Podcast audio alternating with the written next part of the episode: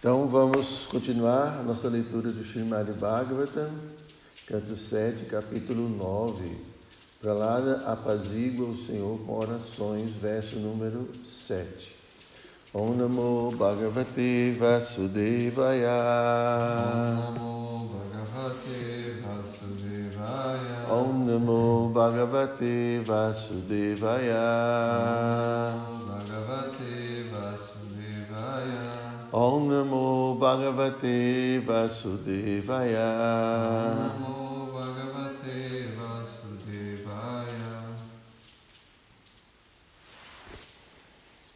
Astosit dharin ekagra manasa susamahitaha prema gadgadaya vacha tam nyastaridayeksanaha Então, Astosit, ele começou a oferecer orações. Harim, a suprema personalidade de Deus. Ekagra Manasa, a mente estando fixa apenas nos pés de lótus do Senhor. Su Samahitaha. Muito atento, sem se distrair com algum outro tema. Prema Gadgadaya, embargada porque ele sentia bem-aventurança transcendental. Vatya, com a voz Tatnyasta, estando completamente dedicado a ele, o Senhor Nrsimhadeva. Uridaya Ikshanaha, com o coração e o olhar. Tradução, significado, dados por sua divina graça, Srila Prabhupada. Em transe total e com plena atenção. Prahlada Maharaja fixou sua mente e visão no Senhor Nissinradeva. Com a mente indesviável, ele começou a oferecer orações amorosas e sua voz estava embargada. Significado. A palavra Susamahitaha significa muito atento ou inteiramente fixo. A habilidade de alguém impor à mente essa fixidez resulta de Yoga Siddhi, perfeição mística. Como se afirma no Srimad Bhagavatam 12, 13, 1, Janavastita Tadgatena Manasa Pashyanti Jam Yoginaha. Atinge a perfeição yógica quem se livra de todos os, os abstraimentos materiais e fixa sua mente nos pés de lótus do Senhor. Isso chama-se Samadhi ou transe. Prahlada Maharaj alcançou esta fase que fica além dos sentidos. Como estava ocupado em serviço, ele sentiu-se situado na transcendência e com isso sua mente e atenção ficaram impregnadas do sublime. Foi então que ele passou a oferecer as seguintes orações. Om Gyana Timirandasya Gyana Jana Shalakaya Chakshu Militam Jena Tasmai Shri Gurave Namaha Shri Chaitanya Manobhistam Staptam Jena Bhutale Swayam Rupa Kadamahyam Dadati Swapadam Tikam Namo Vishnu Padaya Krishna Prestaya Bhutale Srimati श्रीमातरितायनन्द गोस्वामिनीति नामिने नमो विष्णुपदाय कृष्णपृष्ठाय भूतले श्रीमद्भक्तिवेदन्तस्वामिनीति नमिने वञ्चकाउपतरुभ्यश्च कृपा सिन्धुभ्य एव च पतितनं भवानेभ्यो वैष्णवेभ्यो नमो नमः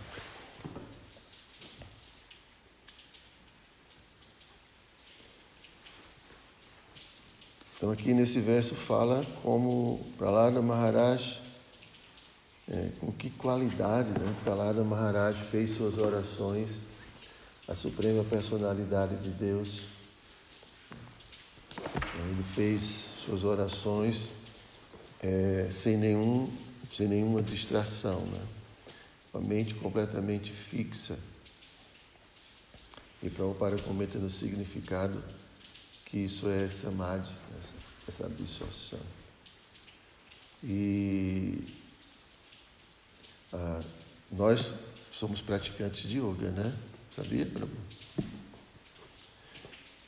Então, é nosso dever gradativamente ter controle né, sobre os processos mentais. Né? A gente já falou isso muitas vezes. Então, porque a mente é o centro de tudo. Como Krishna fala, a mente pode ser nossa amiga e pode ser nossa pior inimiga. Então, Krishna também fala na Bhagavad Gita, né, para Arjuna, quando ele fala para Arjuna, olha, Arjuna, você tem que controlar a mente e sentidos. Depois que Krishna fala todo o processo né, de yoga, o que, que Arjuna diz? Hein?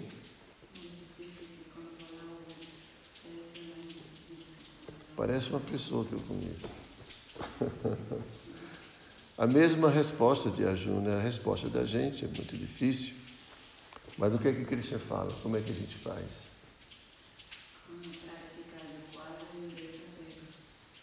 Prática adequada significa o quê?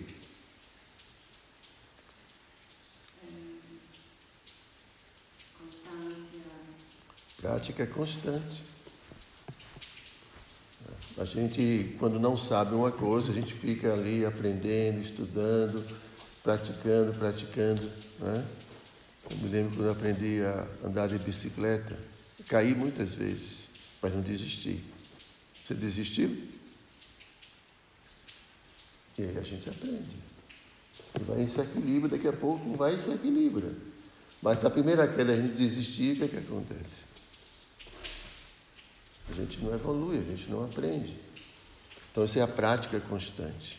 Então, isso é algo que a gente precisa lembrar sempre antes né, de começar, por exemplo, a nossa japa, que é assim, um dos, um dos exercícios ou uma das práticas que mais envolve a nossa mente. Aqui ela está fazendo orações. E a oração, né, é a oração que Pralada Maharaj está, vai começar a fazer, ele fez também em completa concentração. Então não é só japa. Porque normalmente, quando a gente vai fazer uma oração às deidades, é muito difícil chegar na frente da deidade e começar a fazer uma oração e estar. Pode acontecer, né? Mas normalmente, como é com muito pouco tempo, que você faz uma oração. Né? Então dá para você se concentrar, né? Mas a japa são duas horas, pelo menos. Então aí a gente tem muito tempo para devagar. Mas é, essa atitude de cantar ou de fazer qualquer prática do serviço devocional, seja né, oferecer orações, seja adorar a deidade, seja cozinhar, tudo o que a gente faz, deveríamos fazer em completa absorção. Praticar esse exercício. Né? Isso faz uma diferença muito grande na nossa vida espiritual. Né? Porque é, nós estamos vivendo é, constantemente sob a influência do ego falso. O ego falso é quem está comandando todas as atividades. Então, devido ao ego falso, a gente tem apego aos resultados da, da ação. Devido ao ego falso, a gente é, advoga para nós o, o, a, o sucesso de uma ação, ou mesmo o fracasso.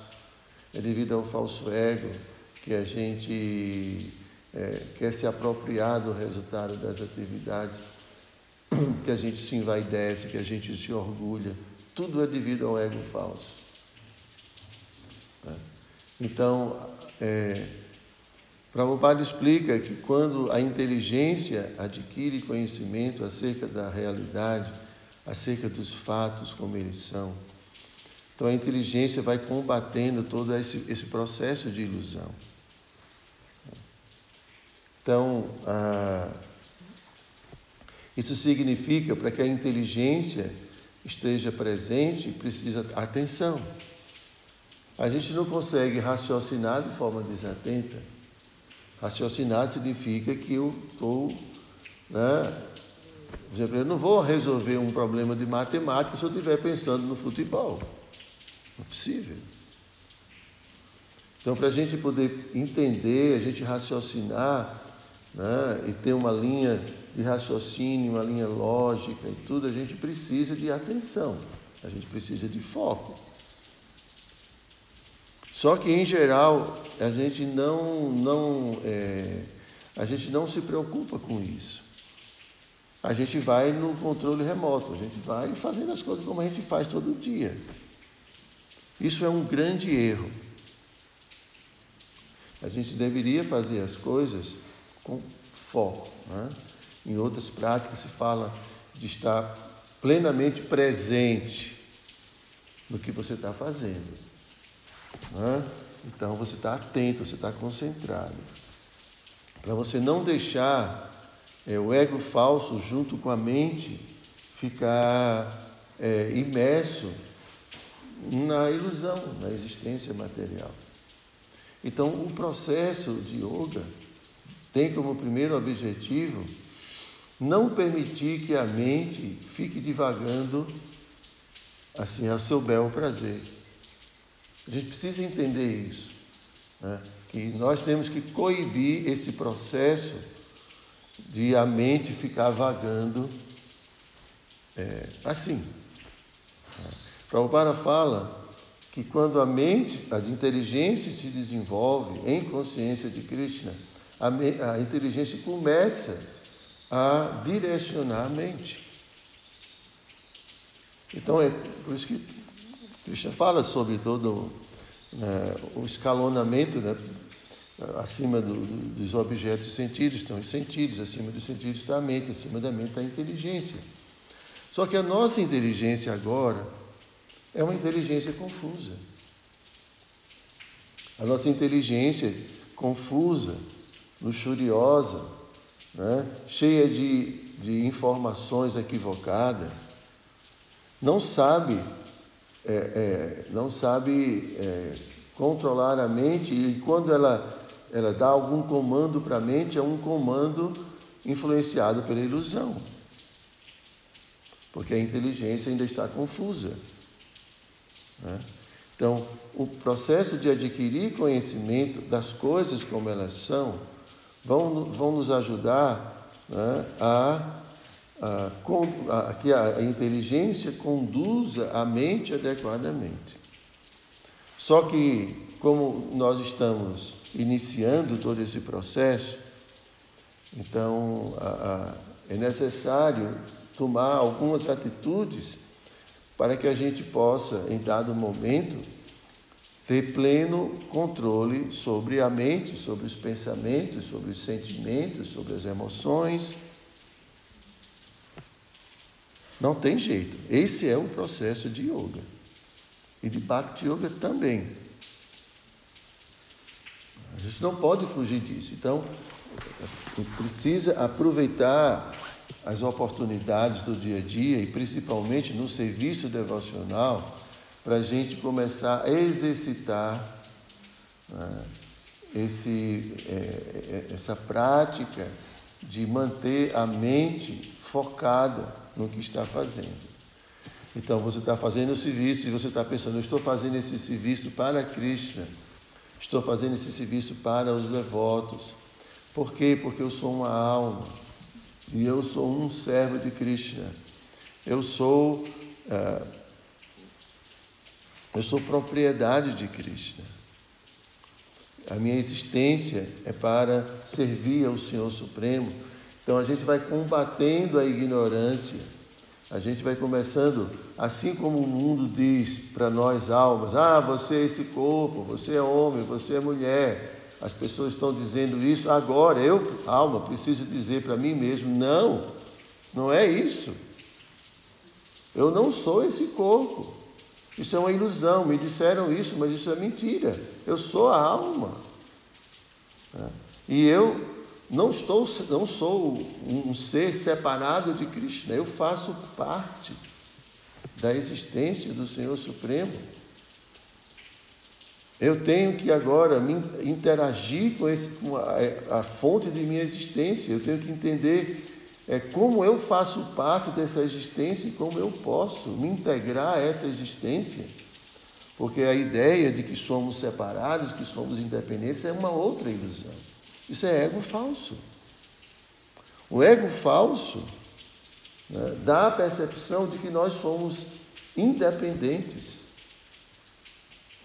Nós temos uma certa independência, mas a nossa independência está diretamente ligada. Por exemplo, essa sala. Eu posso andar para cá, posso andar para ali, mas eu estou dentro da sala. Então, a própria a ideia de independência é uma ideia criada pelo ego falso. Nós somos propriedades de Krishna. Nós fazemos parte de Deus, da existência dele. Então a gente precisa entender né, como se integrar a esse todo, como fazer parte desse todo, e não buscar uma vida independente desse todo. Então, é, como o nosso, é, como a gente agora tem uma compreensão de vida e de identidade completamente equivocada, porque a gente aprendeu tudo isso, agora a gente tem que correr contra o prejuízo. Porque a gente sofre por conta disso. A gente tem medo. O medo vem do ego falso. Porque a gente acredita que morre. Mas a alma não morre. Isso é o ego falso. A gente é, sofre por conta do ego falso. Porque a gente pensa que é o corpo e que as sensações do corpo pertencem a mim. E não é. Tudo se deve ao ego falso, a identificação com o corpo. A identificação com o ego falso, que produz desejos materiais, que produz expectativas materiais, que está identificado com tudo que é material. Tudo. Tudo é identificação. E todo o processo começa com foco, com atenção plena. Então, quando a gente começa a cantar japa, evitando que a mente fique. Não, se é aqui, começa a controlar. Então, você começa a ter domínio sobre esse fluxo mental. Você começa a ter força sobre esse fluxo mental. Em dado momento, você vai começar a perceber né, que você não é a mente, que você não é a inteligência. Né? Através desse esforço, como o Prabhupada fala, de cantar ouvindo, por exemplo, no, no processo da japa, aos poucos você vai começar a perceber que você é o observador, que você está acima da inteligência, que você está acima da mente porque você está fazendo um esforço para controlar a mente, controlar a inteligência. Quem é essa pessoa que está fazendo o esforço? É alguém que está acima de tudo isso. Quando a gente não faz o esforço, a gente nunca vai entender que nós estamos acima de tudo isso. Mas quando a gente começa a fazer esse esforço, né? Em dado momento, você vai se perceber como o observador. E quem é esse observador? Somos nós, a alma. Então eu vou, eu, vou, eu vou começar a me perceber diferente da mente, diferente da inteligência, diferente do corpo, como esse ser que está vendo tudo isso acontecer. Agora a próxima pergunta vai ser: e quem sou eu? Aí eu vou começar a perceber que eu não sou esse ego falso que eu não sou isso que todo mundo falou acerca de mim. Eu não sou isso que acredito, é, não sou isso que eu acredito ser. Eu vou começar a perceber que os desejos não têm nada a ver comigo, a alma espiritual. Eu vou começar a perceber tudo isso. E eu vou começar a me desligar dessas coisas, vou começar a me desapegar dessas coisas, porque eu sei que não sou nada disso. Só que isso é um rompimento muito grande. É um rompimento com, toda com, todo, com todo o ego falso, e o ego falso não quer isso. O ego falso, a coisa que mais o ego falso teme é deixar de existir. Então a gente está sempre incrementando o ego falso. Eu sou isso, eu sou isso, eu gosto disso, eu gosto daquilo, né? sou incrível e nasci em tal lugar. Isso aqui é... O ego falso está sempre ligado à história, sempre ligado a tudo que ele construiu nessa vida. Porque o ego se constrói na vida com o que as pessoas dizem, com as coisas que acontecem com o corpo e assim por diante. Então agora a alma fala: Poxa, não sou nada disso, mas quem eu sou? E para você entender quem você é, você vai ter que deixar, você vai ter que entender quem você não é. Entendeu? é, a gente tem que entender quem a gente não é, porque a gente pensa que é alguma coisa. Eu não sou isso. Então é um, é um processo de rompimento. Né? que em algumas tradições fala que a gente precisa morrer para nascer. Agora, morrer o que? O ego falso.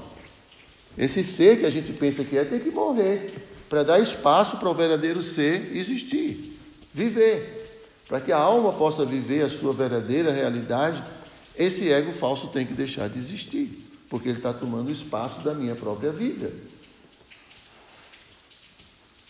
E tudo começa na mente, porque a mente está relacionada diretamente com o ego falso. Os pensamentos produzidos pela mente, os desejos, os sentimentos, tudo isso está relacionado ao ego falso. Porque eu acredito, né, por exemplo, ah, eu acredito que sou uma vaca. Tá? Aí chega alguém aqui, temos que vacinar as vacas. Ah, eu sou uma vaca, preciso ser vacinado. Tem sentido isso? Tá, tem sentido para você. Você acha que você é uma vaca? Alguém falou, tem uma vaca aqui? Tem. Eu sou uma vaca. Preciso ser vacinado. Porque eu estou identificado. E essa identificação é tão grande. Né? A identificação não é só com coisas sutis, a identificação é com o corpo. Porque a alma está identificada não só com com os pensamentos, mas é identificada com as experiências sensórias. Então, se dói o pé, não é? se dói o pé, eu vou ficar pensando, acho que eu vou morrer, sei lá, começa a entrar em todo um processo provocado pelo ego falso, pela identificação. E a gente está vivendo isso, nós almas estamos vivendo tudo isso. Eu sou uma vaca, preciso de vacinar, preciso comer capim. E a gente pensa assim. Eu sou um corpo, preciso disso, preciso disso, porque é assim. O corpo precisa, você não. Então você vai dar para o corpo o suficiente. Mas você não vai viver o corpo. Não vai incrementar mais isso. Entendem isso, não é claro? É muito claro, só que é difícil. Porque a gente está incrementando o ego falso todo dia. Porque como a gente não entende como funciona, como o envolvimento, o enredamento funciona, como o falso ego se desenvolve, a gente incrementa o falso ego. A gente investe nisso, sem perceber. Então, primeiro passo, foco. Tem que cantar japa com foco, se esforçando para controlar o fluxo mental, parar esse fluxo mental de tanto pensamento. Vou cozinhar, vou aproveitar, vou me focar. Estou cozinhando para quem? É para Cristo. Então minha mente vai querer viajar. Não, é Cristo. É para os devotos. Eu vou oferecer a Cristo. Eu sou um servo de Cristo. Então deixa eu dar prazer a Cristo através desse meu serviço. Então eu estou ocupando os meus sentidos funcionais. Eu estou ocupando a minha mente. Estou ocupando minha inteligência. E estou trabalhando o meu ego falso. Diminuindo o meu ego falso. É assim que se faz serviço devocional. Ocupando, eu já falei isso para vocês, ocupando todas essas faculdades. Não é só trabalhando com o braço e a mente da China. Identificar. Não. A gente sofre e permanece no sofrimento porque a gente fica continuamente pensando no, nos objetos, nas situações que me trazem sofrimento. Isso é o ego falso. Se eu paro de pensar, paro de sofrer. Se eu paro de pensar nessas coisas, eu paro de sofrer. Por isso que a gente tem que ter, né? Esse domínio. Então, tudo começa né, nessa prática de parar. É, não é parar o fluxo mental, mas é redirecionar o fluxo mental.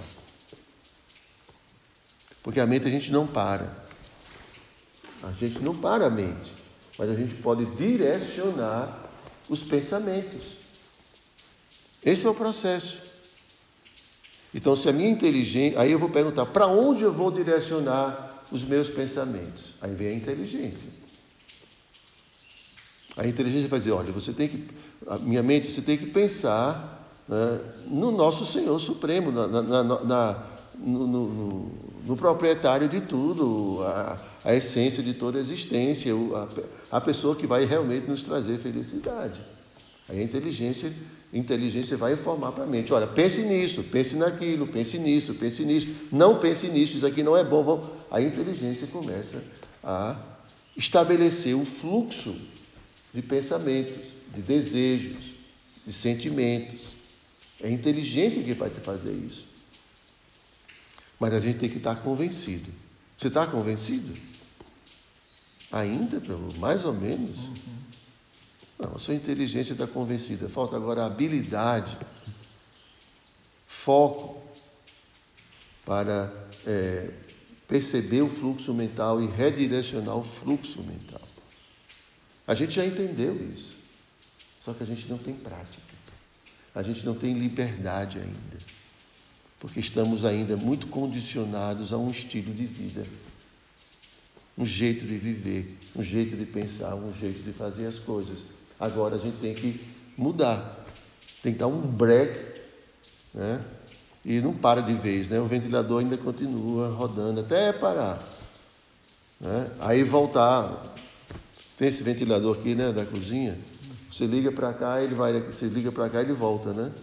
Mas antes ele voltar, ele, ele continua indo para frente, para e volta depois. Então é assim. A gente tem que mudar o fluxo. Tem que mudar a chave. Quem muda a chave é a inteligência. Até que a alma desperte. A gente ainda está nesse processo de despertar a alma. Então, aí a gente segue a inteligência do mestre espiritual, a gente segue as escrituras. Então, a inteligência, primeiro, né, ela, ela, ela é quem precisa ser alimentada fortemente, a inteligência, para que ela possa, com essa inteligência, tomar uma atitude, até que a alma desperte. Então, nós, almas, vamos despertar através de um estilo de vida favorável a isso, que é explicado nas Escrituras, é o processo de bate, é a orientação do mestre espiritual. Entendem isso? É claro isso. A gente está perdido. A alma está completamente identificada com o ego falso. Então, ela está presa. Então ela precisa de alguém livre para poder soltá-la. Esse alguém é o mestre espiritual, é as escrituras. Vai falar, olha, é assim, faça assim, ó. E você vai começando a praticar, daqui a pouco pum, você se percebe. E aí você começa a tomar é, iniciativa na sua vida, já como alma desperta. É assim que funciona. Mas aí tem que ser sério no processo. Né? Tem que ser sério para a gente poder chegar ao ponto de ter autonomia na nossa vida, autonomia como almas, e poder né, progredir muito rapidamente na vida espiritual. Certo? Vocês têm alguma pergunta? Entenderam? Então eu posso fazer pergunta então. Então, Jai.